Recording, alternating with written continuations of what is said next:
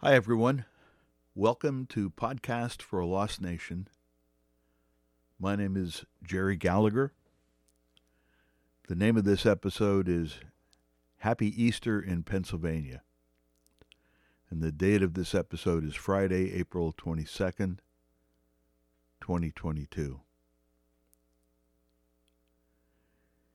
Easter Sunday has always been one of my favorite holidays. This year was no exception. I got up early enough to take a shower and get ready to hit the road to Bryn Mawr, Pennsylvania, outside of Philadelphia, where my wife and I were invited to visit two of our daughters, along with our youngest granddaughter, and my Temple University sophomore student, older granddaughter.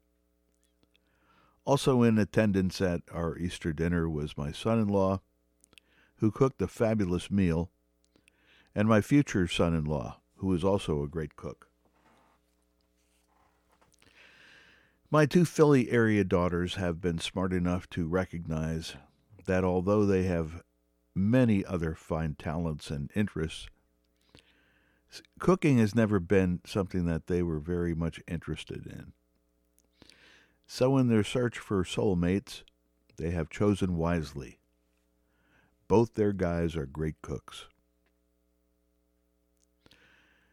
The weather was cool, but sunny on the way down, and when we left to come back, we were on the road early enough to catch the last rays of a beautiful red Easter sundown. It had been a great Easter day for us, we realized. Early in the morning before we hit the road to Bryn Mawr, I had gotten a chance to watch a program on one of the Philly stations about the upcoming primary elections in Pennsylvania. Clearly, the Republican primary already had been and was going to continue to be a shit show. My term, not that of the Philly newsman.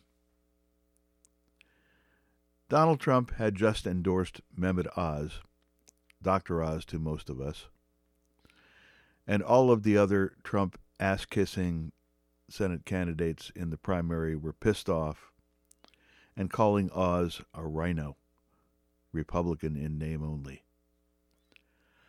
Oz was not only a rhino, but was also a carpetbagger who everyone knew lived in New Jersey and had not even had the decency to actually move to Pennsylvania to qualify to run for the Senate in our state.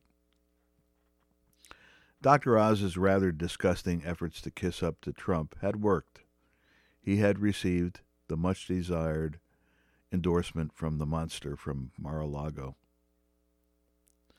Trump had not endorsed anyone for governor yet, but Bill McSwain, who had worked for Trump as a U S attorney in Pennsylvania, had received an unendorsement from Trump because McSwain had apparently had the good sense to tell the truth about Trump's big lie that he had won the twenty twenty election by a landslide.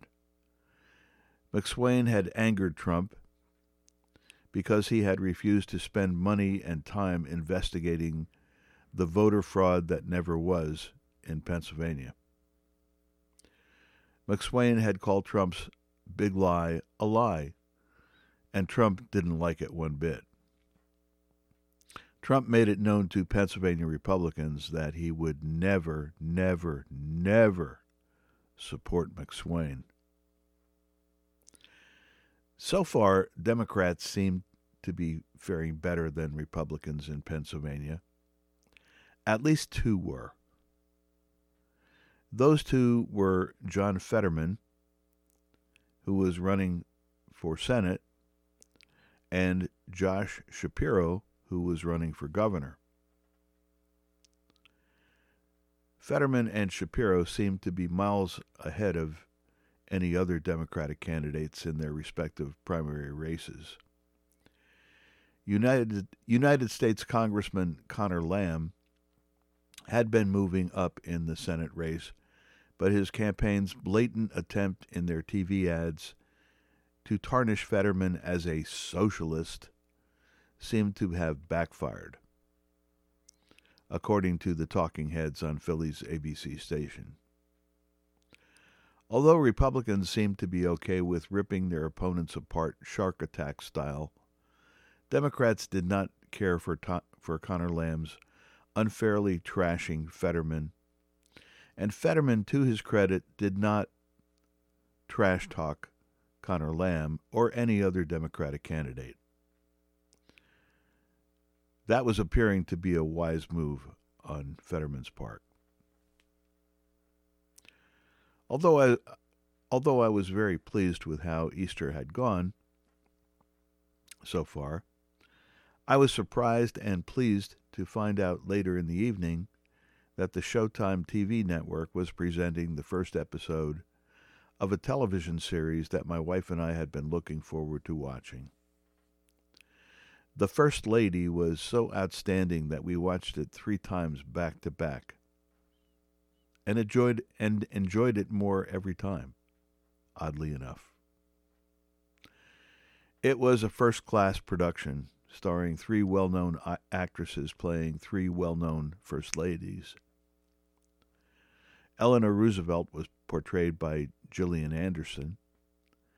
Betty Ford was portrayed by Michelle Pfeiffer, and Michelle Obama was portrayed by Viola Davis.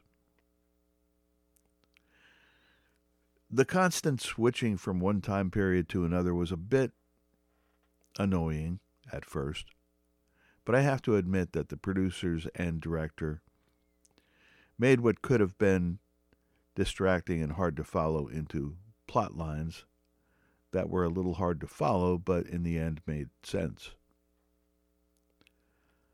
Although Kiefer Sutherland does not sound like the best choice to portray Franklin Roosevelt, I have to admit that he did an incredible job playing Roosevelt. Aaron Eckhart, again, does not at first seem to be the right guy to play Gerald Ford, but like his castmate Kiefer Sutherland, he pulled it off with style and authenticity.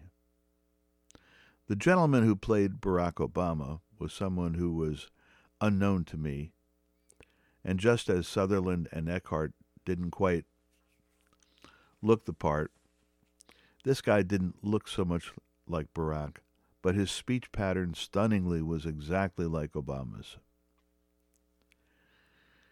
The actresses portraying the First Ladies played their respective First Ladies with skill and obvious empathy for their particular First Ladies. They did an awesome job. Watching the First Lady was the perfect way to end a very special Easter day.